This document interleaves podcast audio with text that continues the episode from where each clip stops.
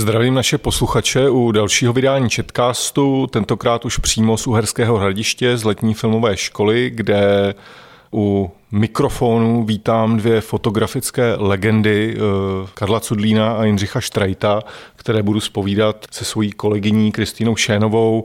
Já jsem Zdeněk Fučík a začal bych eh, u pana Štrajta, který tady v Hradišti představuje svoji výstavu eh, nebo svoji sérii Vietnam Stories. Kdybyste mohl přiblížit, o co jde a jak, jak to vzniklo, ten cyklus. Byl jsem osloven charitou zda bych nafotografoval takový cyklus o životě větnamské komunity v České republice. Pracoval jsem na tom více než rok a snažil jsem se zachytit co nejpřirozenějším způsobem, čím nejobyčejnějším způsobem život této komunity. Pro mě to byla velká záhada nejprve, ale potom velká radost. V čem to byla záhada a v čem radost? Větnamci jsou lidé, kteří jsou tajemní, kteří moc toho nenamluví a spíše nechávají mluvit to okolí a čekají. A radost toho, že jsem pronikl dosti hluboko i do těch eh, rodin a poznal jsem je úplně jiným způsobem, než se o nich normálně mluví. Jak vlastně uh, jste právě získával ty, nebo jak jste se dostával k těm, k těm lidem, které jste fotografoval? Jak, jak to už jste naznačil, že to třeba nemuselo být úplně jednoduché a že jste se nakonec dostal, dostal hluboko, tak jak vlastně tohle, tohle vznikalo? Měl se velké štěstí v tom, že jeden z mých studentů je Větnamec, který ještě než začal studovat na Institutu tvůrčí fotografie, tak mě vyhledal s tím, že by rád Eh, kdybych mu mohl poradit, jaké fotografie vybrat, jak to připravit a tak dále. A s tímto chlapcem Niepem jsem potom hodně spolupracoval a ten mi otevíral dveře. Další cyklus, který tady návštěvníci letní filmové školy můžou vidět, je eh, cyklus Karla Cidlína Izrael, kterému se věnujete už 20 let nebo přes 20 let a který vlastně doprovází Izrael je jedním z témat letošní filmové školy, ta izraelská kinematografie. Vy jste v jednom z rozhovorů, co na tohle téma Izraele vlastně říkal, že ani po těch 20 letech vlastně o tom Izraeli bylo to asi v nadsázce, vlastně nic, ničemu nerozumíte. Změnilo se tohle nějak, tenhle pocit? No tak já už jsem tam rok nebyl, ale ten pocit se nezměnil. Naopak, čím víc eh, někam jezdíte, tak máte pocit, že o tom víte čím dál vlastně míň. A eh, vlastně ten cyklus vzniká víc než no, skoro 25 let eh, Tady ta výstava, co je představená, je taková menší eh, část toho, co bylo vystavené asi před eh, dvěma lety v Praze. Já jsem si původně myslel, že ta výstava tady bude trošku jiná, protože teď mám ještě další projekt v Izraeli, fotografování moderní Izraele, nové technologie a tak dál, ale to bohužel nešlo realizovat, to jsme museli odložit kvůli covidu, protože se nedá vlastně teď momentálně nikam dostat. Přesto, když se řekne Izrael, co pro vás znamená Izrael? Je to ten konflikt, je, je to ta dlouhá náboženská historie, je to budování něčeho nového? Je to všechno, všechno, co říkáte, tak dohromady možná Eh, samozřejmě ten konflikt nejde pominout, ale není pro mě ten konflikt úplně primárním zájmem a je to i taky pestrost, pestrost jak teda geografická, tak i pestrost lidí, pestrost náboženství, pestrost názorů, eh, taky krásná země a tak dále. Mhm. A některé z těch vašich snímků, ať už z těch současných výstav nebo z těch minulých, jsou hodně důvěrné. A jak se vám to vždycky podaří, že vás ti lidé pustí k sobě blízko a zároveň zůstanou před tím fotoaparátem přirození a autentičtí? Tak to je vždycky, myslím si, otázka e, fotografie, taky mimo jiné otázka vztahu a komunikace a dokumentární fotografie. Tam je velký význam jako komunikace, takže jakým způsobem komunikujete a potom taky je to otázka e, času. Vy ty věci asi nesmíte nějak moc uspěchat a musí si často i ty lidi na vás nějakým způsobem e, zvyknout. Pane Jindřichu, pracujete podobně nebo máte... Ano, pracuji podobný způsoby jako Karel. Ale přesto, já si třeba vybavu vaše fotky, já jsem viděl, asi před třemi lety jsem byl na vaší přednášce v Dolní oblasti, myslím během festivalu Colors of Ostrava, nevím, jestli to bylo přesně před třemi lety. Vy jste tam mimo jiné ukazoval ten svůj cyklus střineckých železáren, kdy, kdy vlastně ty lidi fotíte opravdu zblízka i při činnostech, kde Eh, spousta z nás by asi měla, měla problém eh, se nechat fotit, například třeba když se sprchují, sprchují po práci, jak vlastně se člověk Protože tohle je otázka, která vlastně nad uh, fotografiemi od vás obou, jak, jak se k těm lidem dostanete tak blízko, že vlastně fotíte i v takové intimní chvíli cizí lidi v podstatě, jak, jak vybudujete tu důvěru? Je to otázka času. Čím více času věnujete tomu námětu, těm lidem, tak tím se k ním dostanete blíže. A samozřejmě, že je to otázka taky důvěry, ale je to hlavně to, jak s nimi komunikujete, jak se k ním přiblížíte a jak se vám potom dokážou otevřít. Samozřejmě, že to není jednoduché a že ten čas prostě tomu musíte věnovat v tomhle konkrétním případě těch třineckých železáren, jak na to pak reagují ti lidé, které, fotíte? Skvěle. Řekl bych, že opravdu úžasně, protože pokud by takto nereagovali, tak eh, bychom nic neudělali. Já mám takovou jednu příhodu právě z těch třineckých železáren, kdy jsem tam strávil celou noc s těmi hutníky a oni mají ve zvyku se stříhat, ostříhat se dohola. A tak eh, v tu noc se začali stříhat a jeden druhého o, jako ostříhal úplně dohla. A když skončili, tak jsem říkal, já jsem jeden z vás, musíte mi ostříhat taky.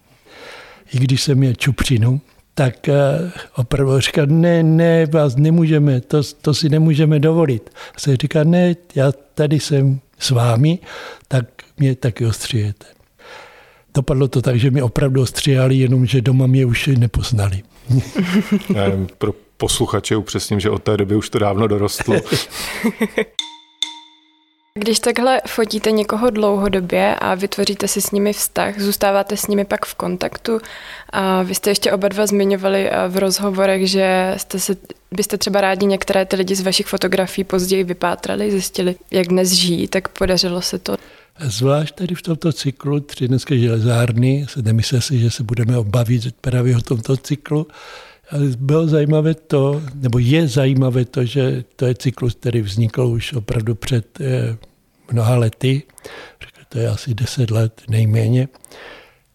Minulý týden mě zavolali přímo z ředitelství Třineckých železáren, že by byli rádi, kdybychom udělali reprint knihy, která k tomu byla vydána.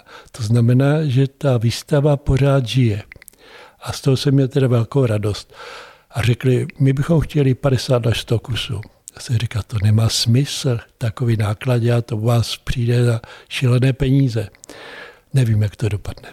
A Karle, vy jste, myslím, zmiňoval, že byste rád vypátral některé ze sovětských vojáků, tak podařilo se to? Nebo jste no, nepodařilo, nepodařilo, ale samozřejmě z těch fotografií, které člověk fotil před 20, 30, 10 lety, tak občas se stane, že někoho potká už úplně třeba v jiný konstelaci a s někým člověk udržuje kontakty. A ještě k tomu, co bylo řečeno, tak ještě bych zmínil taky jeden faktor, to je lidská důstojnost, že ty lidi by měli nějakým způsobem vycítit, že nechcete snížit jejich lidskou důstojnost a to je vlastně i to navázání důvěry. Jinak, i když mě eh, Jindřich nikdy přímo eh, neučil, tak já se považuji za jeho vlastně žáka. Takže e, máme, myslím, hodně jako společného a na jeho fotografiích jsem vlastně ze Sovince vyrůstal, když jsem ho poprvé viděl někde prostřednictvím paní Ani Fárový a tak dál, a tak dál. Já se ještě přece jenom vrátím k tomu, k té vaší otázce, protože před nedávnem mne na jedné vernisáži oslovil ten člověk, ten pan inženýr, který mě provázel v těch třineckých železárnách. A pamatoval si takové detaily a byl tak milý, tak příjemný, tak, tak radostný, že se znovu vidíme a říkal, já musím udělat všechno pro to, abychom tu výstavu znovu otevřeli, znovu instalovali a ona byla několikrát během toho období vystavena, ale potěšilo mě, že tento člověk se tak zajímá a říká, já tím pořád žiju ještě. Je jednodušší fotografovat obyčejné lidi nebo známé osobnosti? A teď nemyslím nějaké stylizované fotografie do časopisů, ale právě spíš to zákulisí, které vy jste oba fotografovali. Pro mě je otázka, co je obyčejný člověk. Každý je vlastně svým způsobem neobyčejný, eh, takže a naopak u těch slavných nebo známých tak je někdy taková tendence, aby se ty lidi do něčeho stylizovali, což velmi často u těch jak říkáte, obyčejných lidí vlastně e, není. Vy máte takovou výsadu, nebo jak to říct, že fotografujete člověka, eh, který se moc fotografovat nenechá. Teď nedávno vyšla výroční zpráva skupiny PPF, kde teda kromě všech těch manažerů samozřejmě fotíte i nejbohatšího Čecha Petra Kellnera. Já předpokládám, že smluvně o tom třeba nemůžete moc mluvit, ale jestli můžete třeba popsat, jestli třeba tohle, tohle focení je něčím specifické nebo jak se liší od od těch jiných prací, co, co No děláte? tak je to, je to samozřejmě zakázka, ty věci jsou, i když tam mám jistou svobodu, jak ta fotografie má vypadat, tak je to taky předem nějakým způsobem domluvený, tím neříkám nahraný. A e, vlastně je to i možná tím, že e, vlastně jsem nějaký fotky dělal už před mnoha, mnoha lety. Ale není to samozřejmě volná tvorba, samozřejmě je to zakázková práce. Tak toto téma mě úplně míjí. Nevím, o čem mluvíte. Když se teda vrátíme k tématu, kterým, kterým jsme začali, to, to jsou vlastně ty vaše uh, fotografie té naší větnamské komunity. Co jste se u ní dozvěděl během, během toho focení? Protože vy vlastně často fotíte lidi, kteří jsou nějakým způsobem menšiny nebo na okraji společnosti, ale tahle menšina je specifická v tom, že, že na tom okraji společnosti moc není. Většinou jsou to úspěšní lidé, že vlastně jaký, jaký je váš poznatek o, o tom, jak u nás žijí Větnamci, jak nás vnímají? Vy jste řekl, to úspěšní lidé. A víte, co mě fascinovalo nejvíc? To, že i když jsem věděl, že to je velmi úspěšný a bohatý člověk, na něm to nebylo poznat. On chodil v tom nejobyčejnějším obleku, choval se úplně tak jako všichni ostatní. Já se to prostě nepoznal. Já jsem si myslel, že to je ten, který prodává někde v obchodě a potom se zjistí, že má několik obchodů po celé republice. Takže to si myslím, že je jedna z vlastností těchto lidí. Jsou nesmírně pracovití a dbají na to, aby i ty jejich rodinné vztahy byly vlastně pevné a kvalitní. Tak to byl pro mě velký příklad, že jsem mohl poznat tuto komunitu. Já jsem se zúčastnil takové svatby, asi dvakrát, kde bylo asi kolem tisíce lidí. A jak to vřelo, jak všichni přišli nastrojení, jak se chovali, jaká to byla úžasná atmosféra celé této události a všechno to proběhlo úplně skvěle, nádherně, všichni byli nadšení, všichni byli spokojení a v klidu se potom rozcházeli. Už ty přišli s celou rodinou, s dětma, takže to byla taková nádherná atmosféra. A já jsem speciálně se zajímal o eh, třeba slavnosti eh, začátku nového roku, třeba křtiny a tak dále, takové ty události, kdy, eh, kdy vlastně se setkávají ty komunity. A potom na základě toho se se postupně dostával i do rodin. Když tohle třeba srovnáme s tou izraelskou společností, ta, v čem se třeba podle vás nejvíc liší od, od té naší? No tak za prvé je velice pestrá, protože je to taky směs lidí z celého světa, který si taky přinesli nějaký i často svoje zvyky. Mluvíme teď o židovské společnosti nebo o státě Izrael, ale i tam žijí, žije mnoho minorit, včetně velké skupiny palestinců a tak dále, takže je pestrá velice. Ale co říkal třeba Jindřich o těch rodinných vazbách, tak ty jsou a velikosti rodin a udržování nějakých tradic, tak to je daleko samozřejmě pevnější než u nás. A to nejen v té náboženské komunitě, ale i v té sekulární, nebo nejen v té ortodoxní komunitě například. Je na té komunitě ještě něco, co vás třeba překvapilo? E, na jaký komunitě, pardon? Uh, izraelské obecně. No tak překvapuje vás, tak je to samozřejmě taky mladý stát, jako vztah k tomu státu, vlastně hrdost na ten stát, e, no, spousta věcí vás překvapí každý den, ale nějaká ta důležitá, určitě ta přináležitost k tomu státu a vlastně k té rodině, to je určitě strašně, eh, strašně důležitý. A taky to, že ty lidi žijou v nějakém konfliktu a vlastně v relativním napětí, ale dokážou přitom se chovat často velmi uvolněně, uvolněněji než my a že vlastně i ten pocit třeba bezpečí, všichni vidíme v televizi, sdělovacích prostředcích neustálí vlastně jenom ty negativní věci, ale ten svět taky není samozřejmě jenom negativní a e, není to jenom nebezpečná země, není to jenom země, kde dochází k neustálému nějakému konfliktu. Tak já teď udělám poloostrý střih, e, vrátím se k tomu, že jsme na e, letní filmové škole. E, jak je pro vás oba důležitý film jako umění? Je to,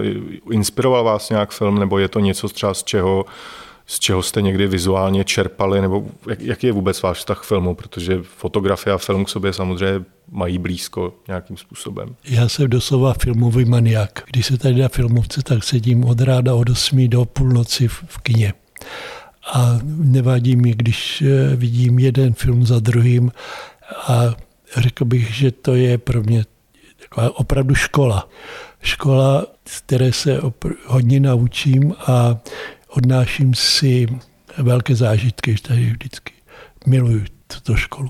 Je něco, na co se těšíte specificky na letošní filmové škole, nějaký tak konkrétní eh, film? letos eh, je to věnováno Vajdovi, polskému filmu, kterého mám velice rád a samozřejmě, že mnoho těch filmů už znám, ale člověk eh, je tvor zapomnitelivý, tak je dobré si některé filmy osvěžit a vrátit se k ním.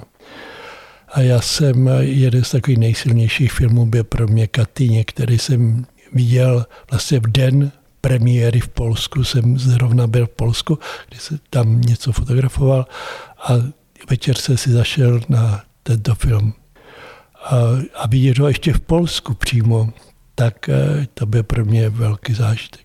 Jak to máte s filmem vy, eh, Pro mě asi nebejt filmu jako Felínyho třeba silnice, nebo e, potom řek Zorba a tak dále, tak jsem možná nezačal fotografovat, nebo nefotil tak, jak se snažím fotografovat teď. E, kromě toho jsem vystudoval filmovou fakultu, kde vlastně to, ta blízkost té fotografie a filmu byla daná, že jsou vlastně pod jednou školou, ale tak film je úžasný. Já se často dívám i na film, nejen jako na ten děj a nejen na herce, ale vlastně i na ty obrazy. Jo.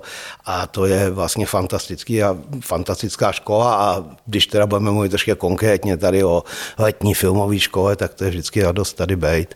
Právě i pro tu neformálnost a pro možnost setkávání a zážitků různých a všeho možného. Navíc eh, můj otec eh, zakládal kino v jedné malé vesnici a promítal eh, tam filmy a to se sdělil i já po něm, že jsem mnoho let promítal kina na vesnici. Jedna z věcí, která vás oba dva spojuje, je vaše pedagogická činnost. Jindřichu, vy jste, myslím, řekl, že eh, jste prý chtěl být učitelem už eh, od dětství. Tak co vám ta práce se studenty přináší?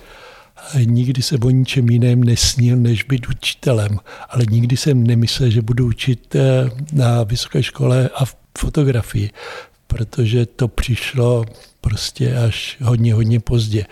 Ale myslím si, že jsem se vlastně našel tady v tomto a opravdu velice rád učím a rád se věnuji studentům a zase na druhé straně eh, jsou to velká přátelství. Učím na Institutu určitě fotografie České univerzity, kde ty vztahy jsou opravdu přátelské, kamarádské a to si myslím, že je taky základ k tomu, abychom nejen spolu dobře vycházeli, ale aby se nám dobře žilo a tvořili s radostí. A jaká je třeba ta nejcennější rada, co se snažíte svým studentům předat? To je velmi jednoduché. Buďte sami sebou. Eh, tak já, když to řeknu s nadsázkou, tak vlastně tím, že člověk učí, tak se vlastně učí od těch studentů a tam možno setkávat se s někým, kdo je třeba o generaci a dneska už o dvě mladší a reagovat na to, nějak snažit se i vcítit eh, do toho, co eh, oni myslí, co oni, jak, jak se chtějí vyjádřit a tak dále, je strašně samozřejmě cený. Já teď momentálně učím teda na škole Michael na Vožce, ale vlastně učím velice rád a je to příjemný setkávání, včetně těch přátelských vztahů a tak dále. To bych opakoval Jindřicha už. A máte taky nějakou radu, co se no, snažíte to, Vždycky je horší mluvit uh, druhé, ale samozřejmě, uh, jo, ať si uh, studenti najdou svoji nějakou vlastní cestu. Takže moc děkujem za rozhovor, buďte sami sebou a snad se někdy zase potkáme takhle. Díky moc. O, o tom se budeme snažit. Děkuji pěkně.